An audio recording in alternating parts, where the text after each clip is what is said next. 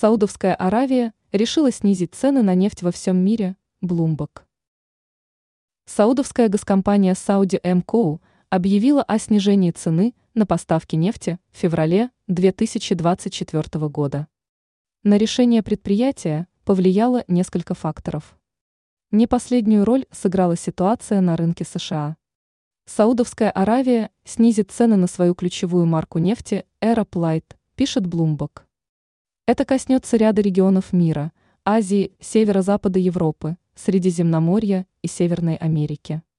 Так, например, цены на нефть для Азии уменьшат на знак доллара 1,5, 2 за баррель. Есть две ключевые причины, почему саудиты приняли такое решение. В феврале и марте падает спрос на нефть, так как в этот период нефтеперерабатывающие заводы, НПЗ, приостанавливают работу для плановых техработ. Кроме того, в США нарастили добычу черного золота.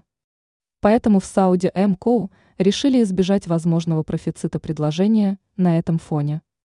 Соединенные Штаты в сентябре 2023 года установили новый мировой рекорд по объему нефтедобычи. Тогда американцы ежедневно добывали по 13,24 миллиона баррелей. Ранее премьер-министр России Александр Новак – заявил о снижении импортозависимости в нефтегазовой сфере.